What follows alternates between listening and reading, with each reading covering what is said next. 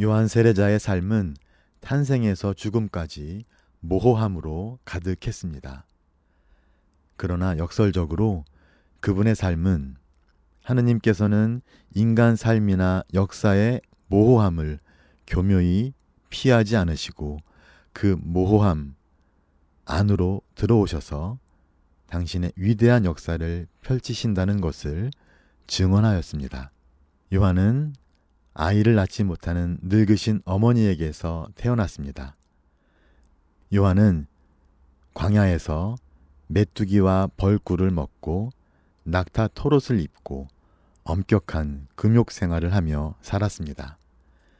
헤로데에게 직언을 해서 감옥에 갇혔고 감옥에서 예수님에 관한 소식을 듣고 기다려야 할 분이 그분이 맞는지 아닌지 확인하였습니다. 그리고 오늘의 어처구니 없는 죽음을 맞게 됩니다. 그럼에도 교회가 그분의 삶을 기억하는 이유는 그분께서 온 삶으로 주님의 오심을 기다리며 준비했기 때문입니다. 사람들에게 죄의 용서를 위한 회개의 세례를 베풀었으며 광야에서 외치는 이의 소리로서 하느님 말씀이 오심을 준비하였습니다. 구세주께 친히 세례를 베풀며 죄 많은 인류와 하나 되신 자비하신 구세주를 만났고 하느님 나라를 실현하시는 소식을 감옥에서 들을 수 있었습니다. 심지어 그분의 어처구니없는 죽음까지도 주님의 오심, 곧 그분의 순환을 준비하는 길이었습니다.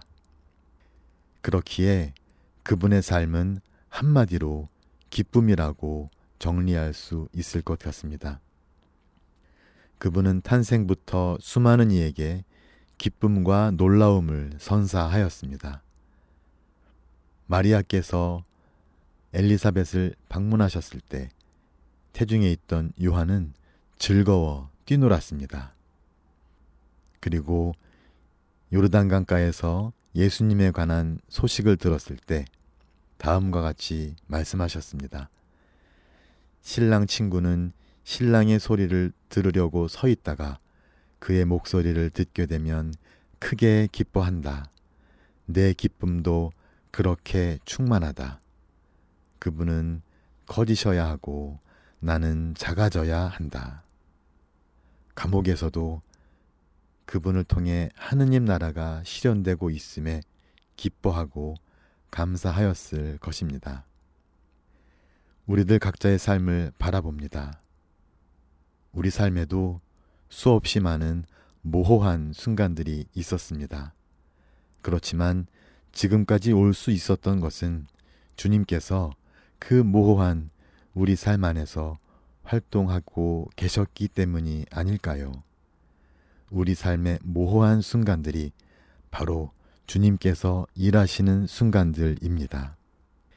요한 세례자는 우리 그리스도인의 사명이 주님의 오심을 준비하는 것임을 일깨우십니다.